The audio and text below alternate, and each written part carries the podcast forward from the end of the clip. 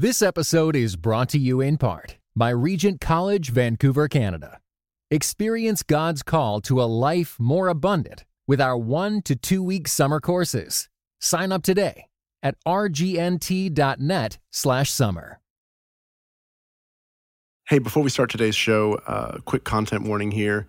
Uh, my guest today tells a story that involves some drugs, some violence, and even a little international intrigue. So, if that's off putting to you, then go check out our archives and listen to another show. Okay, here we go.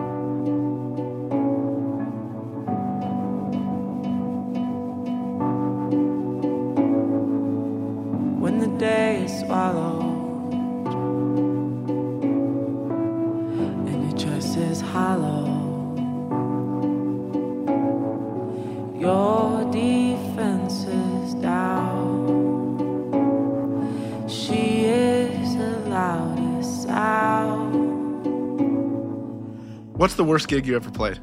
Oh, there's a few. Okay, so like I used to play any open mic night because that was like one opportunity. You know what I mean? When like you're starting out. I did one in North Hollywood. Everybody there were the people that came with me in my car, which was my boyfriend and my friend, and then the venue owner.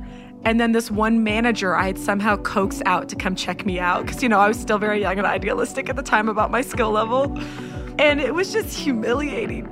Latifah Phillips is a songwriter, a musician, and a record producer. Her projects include the Autumn Film, the one you're hearing now, Motospira, and Page CXVI, a band that writes new and innovative arrangements of hymns for the church. And then the manager sat me down, and I'm so thankful he was honest with me, but he just basically said, You have an interesting voice, but it's undeveloped and it's not good enough yet. So he was like, You should go take some voice lessons. And he passed me the name of a vocal teacher that I actually studied with for six months. So but at that show, I felt so defeated. I was like, Nobody was here, and it turns out I suck. Like, oh no.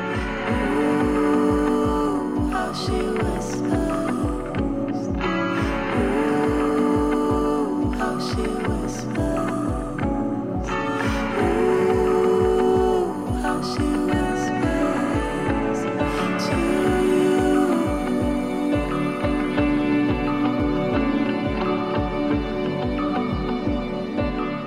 had another show as Autumn Film in the middle of, I think it was Arkansas. And it was with like a pop punk Christian band. It was kind of like a screamo kind of thing.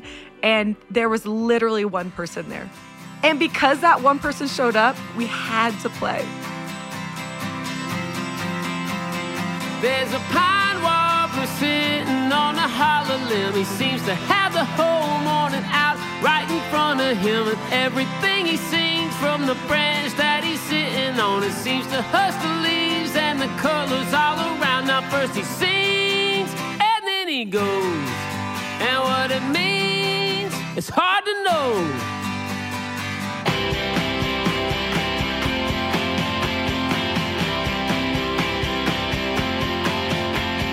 From Harbor Media, you're listening to Cultivated Conversations about Faith and Work. Today on the show, Latifah Phillips. We'll talk about making records, about how she found herself making music in the first place, in spite of lots of pressure to do other things, about what it's like to be an Arab American touring around the country and playing music in churches. And she'll tell the craziest story you'll hear on this season of Cultivated. So stay with us.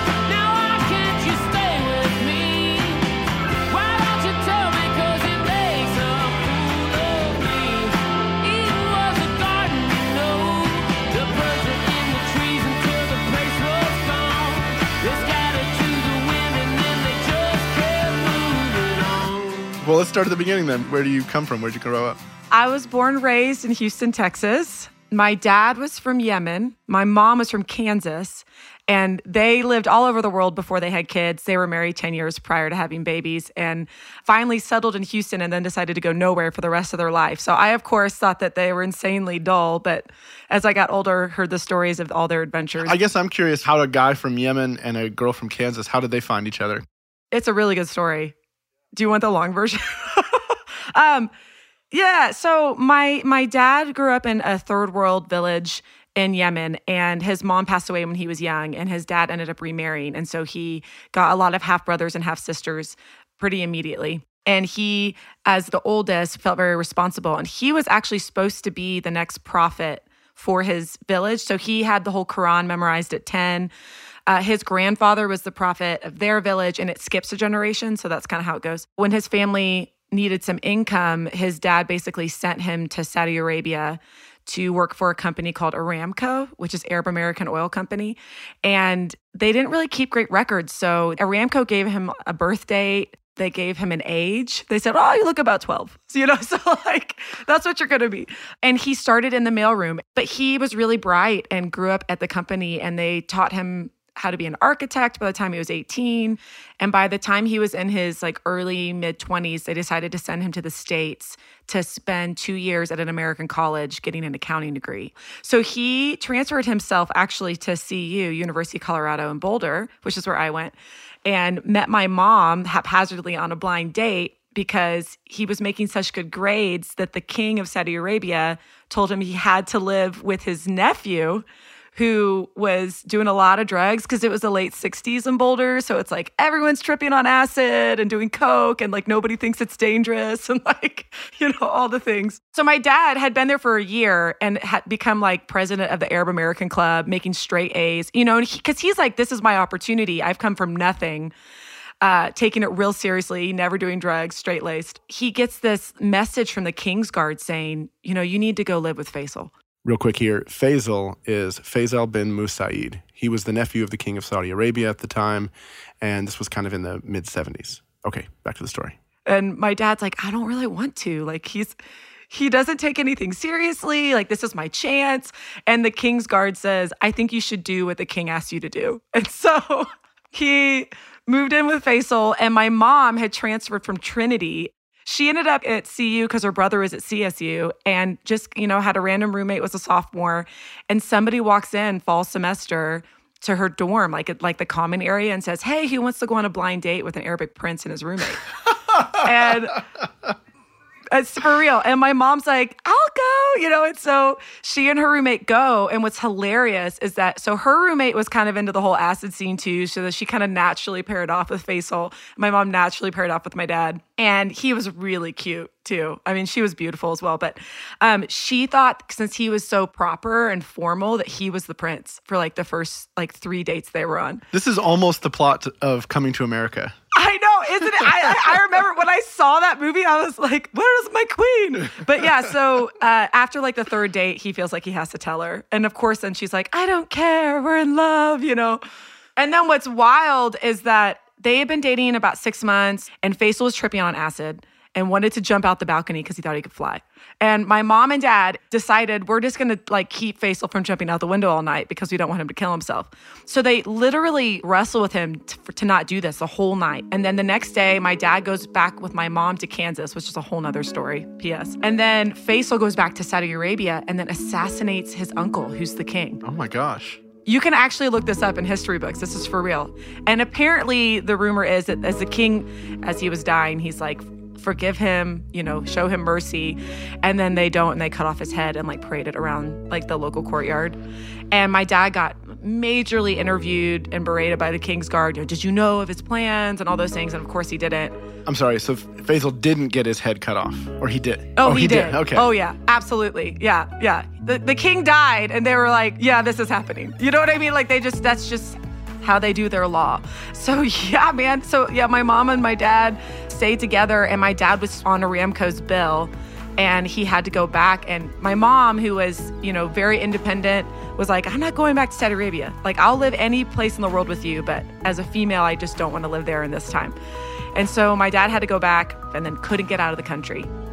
And so he finally like writes her a letter that says, you know, I love you, but you're to have to move on. There's no way I'm getting out of here. And at that time, you know, people are actually doing snail mail. So like he's handwriting her a letter, sticks it, it has to go across the ocean, the whole deal.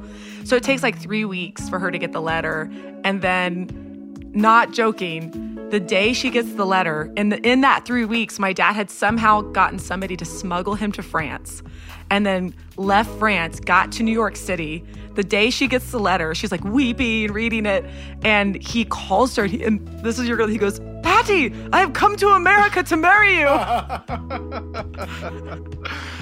And, but then he's like, but I'm in New York and I have no money. Like you have to say, you have to come get me, basically. And so they straight up went to the courthouse and like green card married and didn't tell anybody and had a real wedding a year later. And the only reason I found out that story was because after my dad had passed, Reed and I were going through my dad's office and I found two wedding certificates a year apart. And I was like, Mom, did you get married twice? she was like, Oh, um, um. And then, you know, she's like, I'll tell you this, but you can never tell your grandmother because she'll be so upset that she paid for a wedding. My grandmother has now passed, rest in peace. So no, I feel like I can say it in public on the on a podcast. But yeah, so that's their story.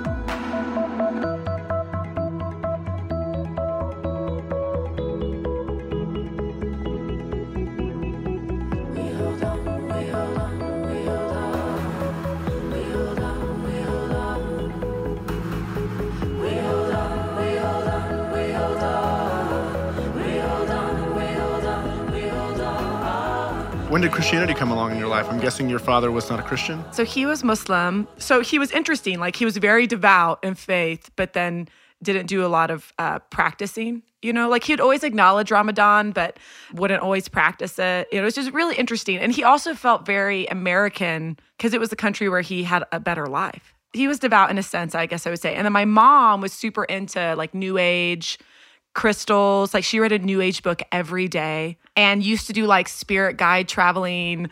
And her dad actually started the occult in Kansas City, which is really strange. So, like, we have this really interesting uh, spiritual lineage in our family. When I was a baby, I was a pretty sick kid. I guess that I had stopped crying and I had really bad asthma. And so my mom was in bed and all of a sudden felt paralyzed and didn't feel like she could get up to get me. And my dad was just, you know, sleeping through the whole thing. And my mom's little sister had gotten saved and was like sending her Bibles all the time and that kind of stuff. And and my mom was like, Barb, no, stop this, you know. And and so she felt paralyzed and she was really nervous about me. And she says she made a deal with God that if she could get up to get me, that she would like check him out. And as soon as she did that, she said she felt like released and she could get up and she went up and got me and walked into the like the TV room and turned on the TV and it's like Pat Robertson on the 700 Club. Oh my gosh. and she like totally gets saved watching the 700 Club.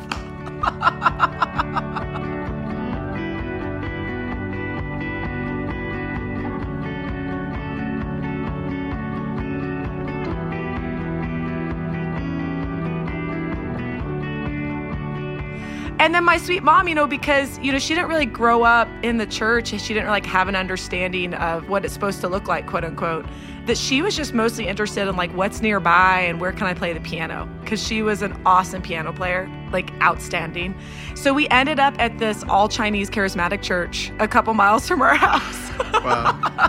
and that's where I grew up going to church. And man, I loved it. I mean, it was like the real deal. Like we showed up at 9 a.m. and then like the whole church, you know, church goes on for however long until the spirit has decided it is over.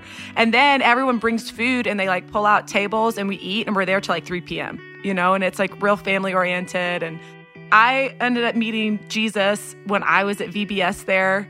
I was five years old and I remember doing it. And, and then I told my mom at home, you know, Mom, I've accepted Jesus in my heart. It's been pretty good since then. Like, I just wanted to let you know. And she's crying, you know.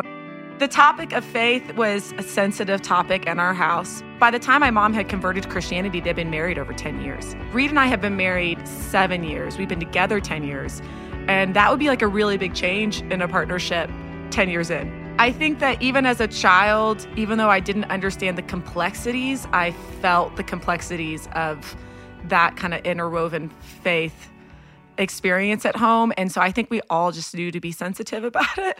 My dad's, the majority of his clients, his investors were all from the Middle East. And so there was a point of conversation as we got a little older that was like, don't talk about Christianity. Don't say you're a Christian. Don't talk about Jesus. If you have any like shirts from Christian camp, those have to go in the bottom of the drawer. We would like all like had this like if we knew somebody was coming over or somebody just knocked at the door and we didn't know who it was because sometimes people would show up we'd have this like 30 second sweep of the house where we'd like hide every cross and bible so it was like this clandestine faith at home but then like when i was at school it's like no big deal so it was just uh, a kind of counterintuitive public private It's the opposite of what a lot of Christians who grow up in Christian homes experience. Because Yes, they're embarrassed yes, by their faith when they're at school and, you Yeah, know, and at home it's it's all Pat Robertson and Bill Gaither all the time, right? yeah opposite opposite It was really fascinating in the sense when I look back on it now. I, I think, you know, when you're little, it's just what you understand. And so it doesn't necessarily feel peculiar. I, I knew that I felt different just because of my skin color and my hair texture. And my dad had an accent, and my house smelled different than my friends' houses. And like my dad literally burned frankincense once a week, you know, like it was amazing. So I know I already felt a little separate in, in that way. So I, that was like a whole nother journey of figuring out who I am. At 12, we switched to a all white five point Calvinist Presbyterian church because my sister's friends went to youth group there. And my mom wanted my sister to feel connected to her friends at school who were going to church. And so we just switched. And I mean, talk about a black and white experience. That's actually where I discovered hymns. I remember thinking the music sounded ghastly to me. Now I love organ, but it was horribly boring as a kid. And I just remember flipping through the hymnal and seeing the language and saying to myself, this feels like poems. I would just read the hymnal as everybody else sang worship. And at the time, I didn't realize it, but I think that's where the seed was planting for me for wanting to reimagine these songs, even at that point.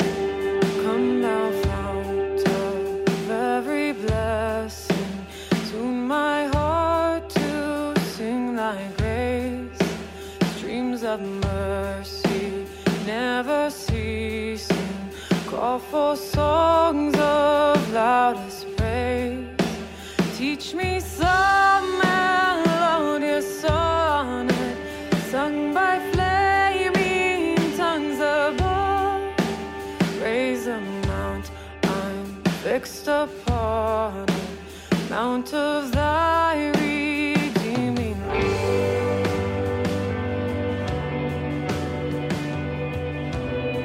So when did you know you wanted to be an artist? I think that deep down, I always knew from a very small age. It was like music was this thing that made me feel more alive and more connected to the universe um, than anything else. It was like my safe haven. It was the way I felt I could communicate. But because of where I grew up, it was very like kids become doctors, lawyers, dentists, those kinds of things. And that's what you say you're going to be, or politicians. And my dad's, I'm not joking or exaggerating at all. His expectation of me was to be the first female president of the United States of America. Well, isn't that that's kind of a thing? Like like Im- Yeah. immigrants typically have high expectations on their children. So you probably totally experienced that with education in school Oh yeah. and oh yeah. Yeah. I was lucky like school was easy for me, so it wasn't stressful, but I was like, okay, so like I have to be president.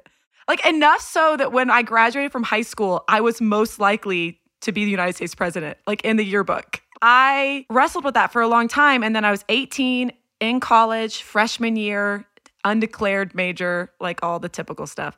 And I was sitting in the stairwell of my dorm because I had great acoustics. And I had taught myself that song Peace by Jennifer Knapp. Do you know that song? I do know that song. You are my God and my salvation. Whom have I to fear? And the guitar part's like really beautiful.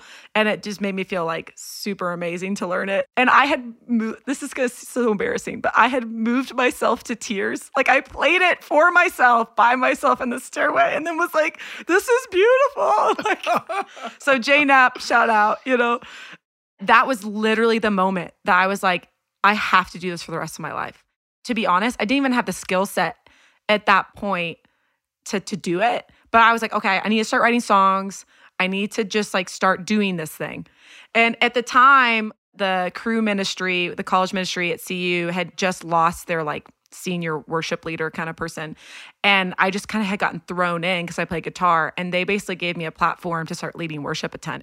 I had led like in my high school and junior high youth groups, but this was different. This was on a stage with a band, with drums. You're plugged into a sound system and it's loud and awesome. And and that gave me experience to figure out the difference between performance and leading, which took me like a number of years, but also like how to lead a band.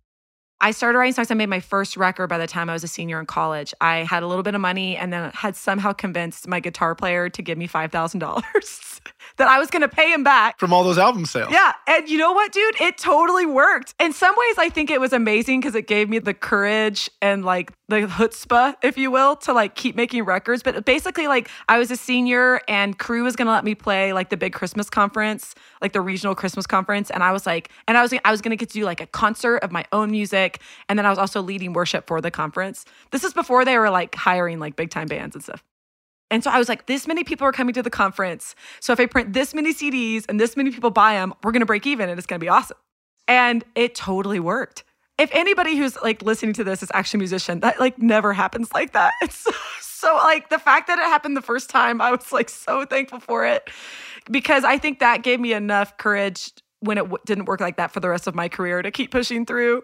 So I like knew my freshman year. I called my parents to announce to them I was going to be an artist for the rest of my life. I was trying to decide if I was going to be pre-med or political science major. And all of a sudden I'm calling like I'm going to be an artist. My mom is so supportive. My dad is like waiting for this phase to pass. I ended up declaring a fine arts major. I was a painting major. I should have just left school. I mean, to be honest, I should have just not had gone to college. I think about that a lot. Like, should I? I should have just have dived in, or like gone to audio engineering school or something like that. But it, it was what it was. I made beautiful friendships and you know had a great time. Do you still paint? I, you know, I just painted a camel for Reed's birthday um, two weeks ago, and it's the first time I painted in years, and it was a blast, man. But I got half a master's in painting. Like I even went to graduate school, and then ended up leaving halfway through, being like, "What am I doing?" I have to be a musician. Like I, I know this in my soul. And I keep taking these caveats. Like, well, what it really happened is, you know, I was in love and my boyfriend wanted to be an actor. So we moved to Los Angeles. And I was thinking, like, I could be a musician and you can be an actor. And this is just gonna work because I just had that really successful concert where I sold all those CDs. you know, and then of course, inevitably that relationship ended. We broke up, and then I was still in school, and I just I, I had this like revelatory moment where I was like, I love to paint. I love this, but this is not my like soul language. And I was like, I got to get out of here. And so I did the opposite of what I should. And I like went to the place where I had no job offer, no place to live in the center of the country where there was not like a lot of music happening. I moved back to Colorado. The week I moved back, I met Reed for lunch, who's now my husband, and my drummer, Dan, who's also in Page XVI. We were all living in LA and it all left the same month. And we didn't know each other in LA which is crazy. Dan was working for a hardcore hip hop studio where literally all they did was like hardcore rap and he was an intern and like helped them park Escalades and went and got food. And so yeah, we all just, you know, decided to leave even though we didn't know each other and landed and they had heard I was going to start a band through mutual friends. I met these guys. Reed handed me like a CD of like songwriting. He did like Reason programming, if anybody remembers Reason. And then like electric stuff, acoustic stuff. He had this like he has this really sweet like Oasis voice, like a British male voice when he sings, and like had songwriting. And I knew Dan from Credibility was a really good drummer, but actually I had agreed to let him be my drummer before I'd even heard him play, which is super weird. But he called me and was like, "Hey, I got my tax return, and I can either buy a drum set or like spend it on school. Like I need to know now if I'm going to be in your band." And I was like buy the drums. so I really hope he's good. I've worked with a lot of drummers now, and I can still say Dan is one of the he's world class, man. He's such a, he's such a good drummer. Good drummers are hard to find. We started the Autumn Film, which is our indie pop rock trio that we toured for a couple years across the United States and was leading worship on Sundays to stay in the black on tour under no moniker because we just loved to do it and enjoyed it but that wasn't like what we were doing. In our minds, we were like, we're doing the club. We had gotten courted by Atlantic and we were like on that path. And they asked us to come do a residency in LA. And all three of us had just left LA like two and a half, three years prior. And we're like, we're not going back there. There's no way. I think we all knew for our souls it would not be good for us. And then we had just had a couple sit us down in Phoenix and had begged us to to put our hymns that we had been leading on the side because I just gravitated towards hymns. And because I was stepping into all these churches where we had like never been before, we had started to form relationships, you know. But hymns were also good because a lot of people had either grown up with them or knew them. And I don't really have an affinity for contemporary worship and didn't feel moved by them. I didn't know of a lot of other projects where I felt like inspired musically and spiritually in the context of corporate worship. And so I think that Dana Reed and I were like, well, if we're gonna do this, at least let's at least play like stuff that we like to play. That's when I started kind of like working on this hymn stuff. And it was really just for fun. It didn't start as this like this is our band and this is going to like make us money and this is like we see like a hole in the market and we're trying to fill it. It was nothing like that, you know. But there was a sense that there was something missing from what you'd experienced in other corporate worship. I mean, that was right about the time the RUF stuff was happening. That was when we were, you know, at Sojourn, we're starting to look at doing different. It was like almost all at once, everybody woke up and, and thought, you know, there's more to worship than how happy we are and how how great everything is in life. Yeah, or what CCM's playing. We had no idea what RUF or Sojourner or Indelible Grace. We had no idea who you guys were. And so like what I think is really rad about most people to this day have I no know, yeah. we Same with Page. People are like, "You're in a band. What's the name?" And I'm like, "Page CXVI." They're like, "Paige Sexy," and I'm like, "No, but you can you can call us that. It's cool." But what I think is rad about that is that I love the impulse of the Spirit moving through God's larger church to have a resurgence of connecting to ancient language and ancient poetry. And and I remember the first time somebody said, "Oh, did you hear so and so's doing this too? Are you like really pissed that like they're doing the same thing you are?" And my immediate reaction was like, no, I'm so excited because these songs don't belong to me. They belong to all of us. And I want them to be everywhere. And it should hopefully inspire us to then author new content that is as meaningful and that discusses as broad of topics as the hymns. There's so many hymns, you know? Yeah, I was jazzed about it when I heard about lots of other people doing it. Tis so sweet to trust in Jesus and to take him at his word, just to rest upon his promise and to know, thus saith the Lord. And I think as we get older, we realize nothing belongs to us. And so to even like pretend like it does or be tight fisted with it is so counterintuitive, in my opinion, of what it is even be an artist. Because we're meant to share and we're meant to inspire and we're meant to help vocalize and give away. Jesus, Jesus, how I trust him,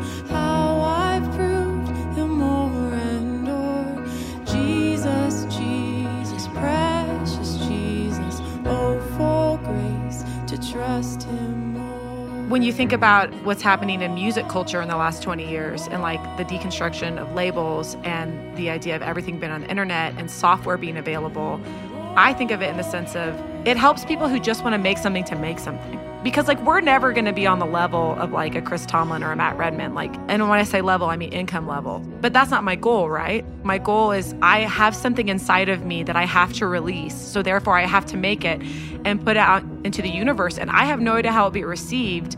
But if it creates enough income for me to make another one, that gets me jazzed. You know what I mean? Because I have no shortage of ideas. and so far, like, I feel like there's been some good ones in there. They're not all great, but to me, that's been so exciting. You know what I mean? Like, I always say, like, you know, music's not a pie. Like, there's not limited pieces for you to love. Like, just because I love Imogen Heap doesn't mean I love Radiohead any less. If anything, the church needs more compelling art than less right now. Yeah, and, and like what you're saying, like there's sort of this end of the era of gatekeepers where you had to get the approval of a label because they were the only ones who could hook you up with the equipment. 200 bucks on Amazon and you're up and running. Yeah, I know, totally. I mean, like, it's been freaky. Like, we are by no means famous, but it's been really cool to find out people listening to our music in places I never would have expected. It doesn't give me like an inflated sense of worth or self, but it makes me feel like encouraged to keep creating. I think what's cool too, people are learning how to find music other places than radio or you know all those things and it's stuff like your podcast or blogs people are talking on the internet now and there's a lot of bad things about the internet but i think it's one of the good things is that like we have more access to good content One thing I'm aware of is how much work goes into any one of those projects. Like they're just an immense amount of work. But generally, when you talk to young artists, they're pretty idealistic about it. And the actual work, the grinding out of, of making a record, of doing the writing, and of getting it right, it's immense, right? So, what would you say? Like, how would you describe that to somebody, you know, some 16 year old bright eyed kid comes to you and says, I want to be an artist. I want to be, I want to do what you do. How do I get ready for that?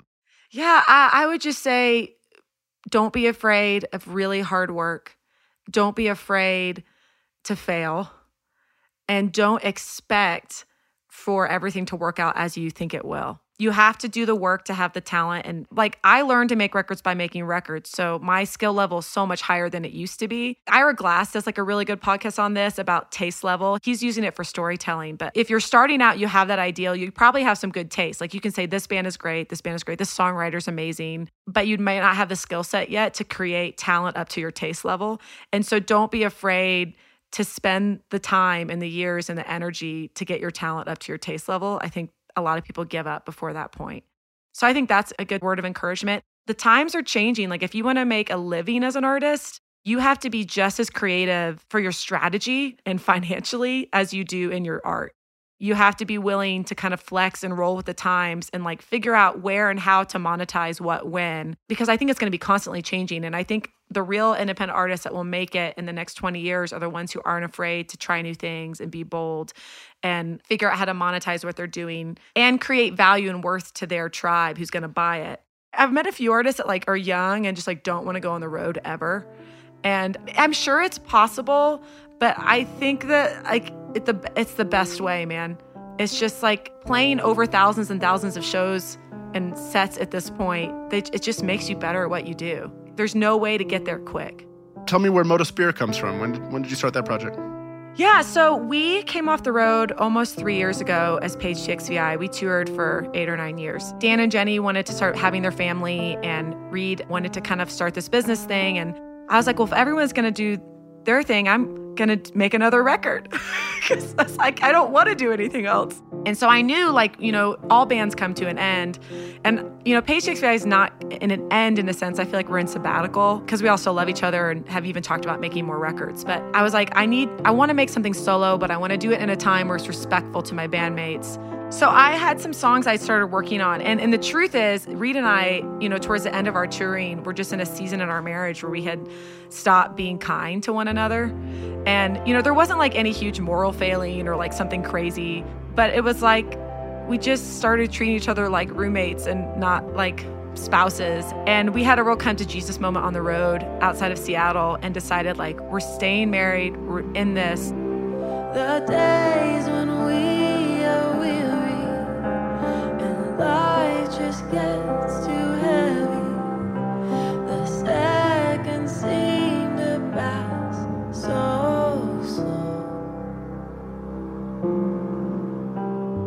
By the time that Reed and I had gotten through the really hard stuff and started the healing process and been in the healing process for a while, I looked at him and I was like, I want to write about this. We have a lot of content about infatuation love and a lot of content about like the Lemonade record. Like, I'm so pissed at you, you cheated on me. I have permission to leave you if I want, you know? So we have a lot of those extreme sides of love, but there's not a lot of content about the nuance of committed, day in, day out, intimate relationship.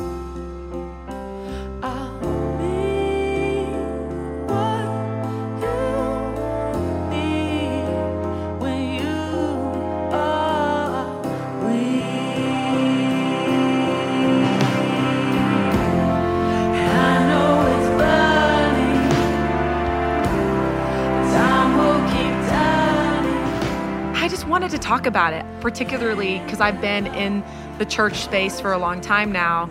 I've discovered that we have a lot of conversation around marriage that doesn't feel quite vulnerable enough for people to really say to someone, Hey, I don't think I like my spouse anymore, or I feel trapped, or I feel like I made a huge mistake.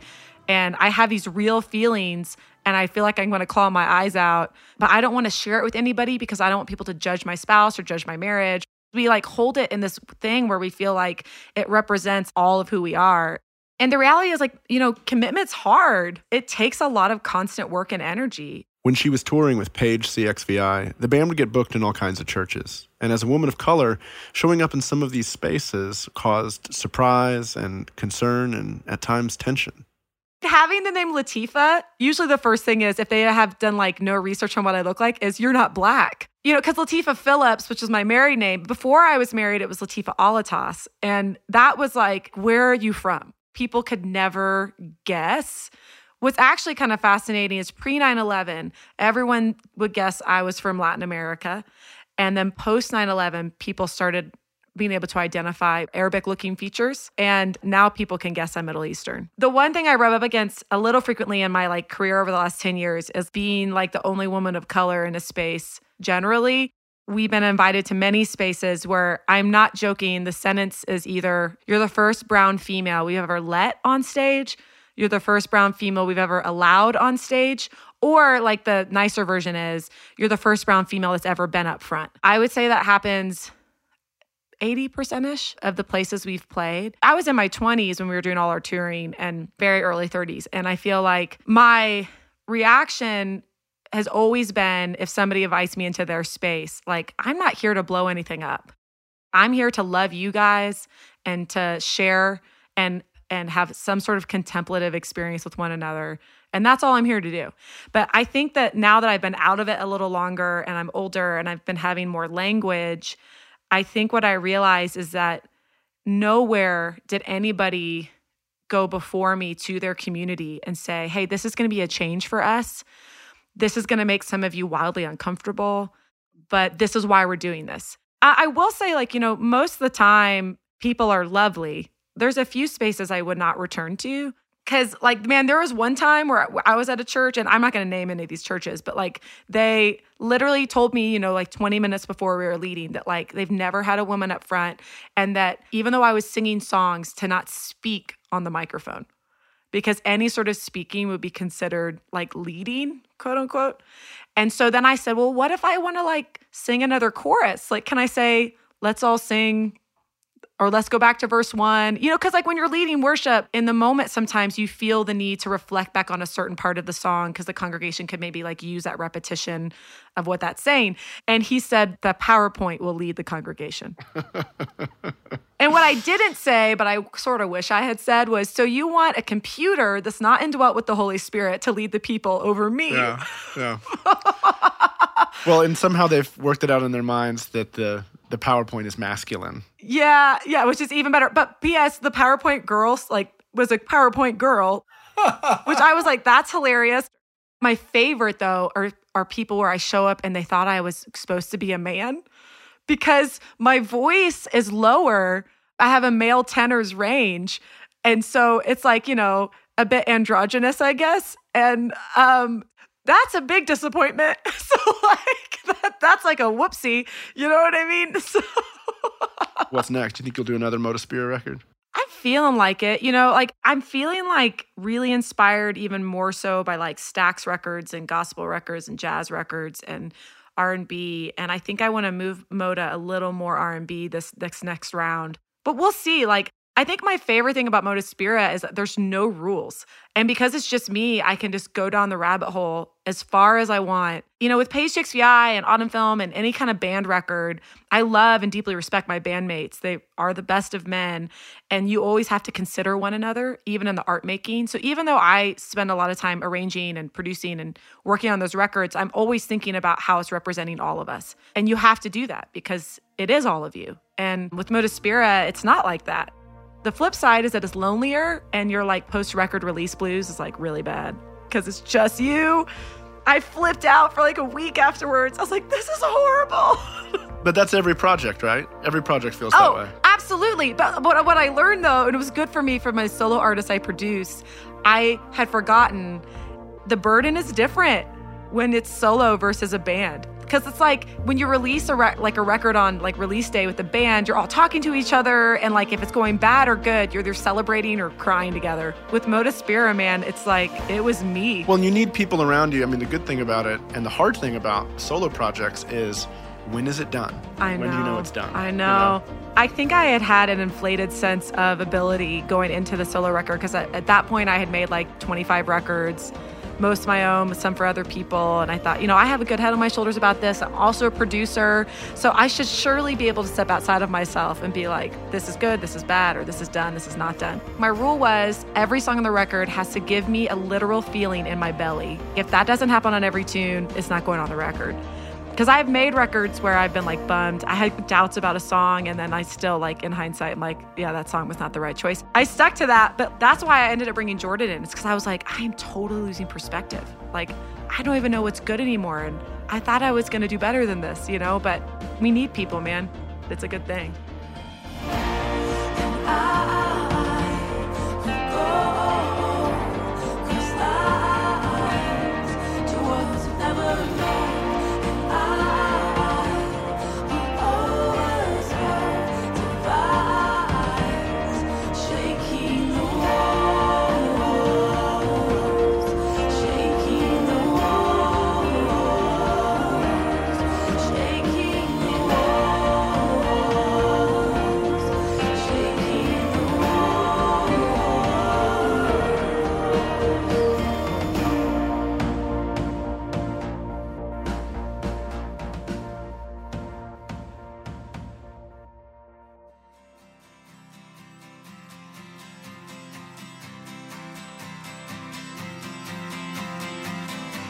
You'll find links to Modaspira and Page CXVI in our show notes. We've also included links to some great live performances that Modaspira did on YouTube. Make sure and check out our other episodes. You can subscribe in iTunes, Stitcher, Google Play. And if you really like what we're doing here, you can go to harbormedia.com slash donate and help us keep going. Thanks to everybody who chipped in at the end of the year last year. You really blew us away. Stay tuned for a preview to our next episode, but first, this show was written, produced, and edited by me. It was mixed by Mark Owens at ResonateRecordings.com. Our theme song is by Roman Candle. Our soundtrack today is by Modaspira and Page CXVI, along with a little Roman Candle in there for good measure. Special thanks to Scott Slusher and Lachlan Coffee. Daniela Rueda is our administrator. Our logos were designed by Chris Bennett. Come back next week, where I'm going to have a conversation with writer, speaker, rapper, and spoken word artist, Jackie Hill Perry. Nobody ever gave me the gospel. Nobody ever witnessed to me, I think, because they're like this black girl with baggy jeans on and boxers and a ponytail with a braid in her head. Like, I'm she looks like she's good. She's gonna, but they don't know like I'm convicted every day, and perhaps I need somebody to walk me through this. See you next week. Just the other night, the clocks I heard a woman's voice coming up from the street below and got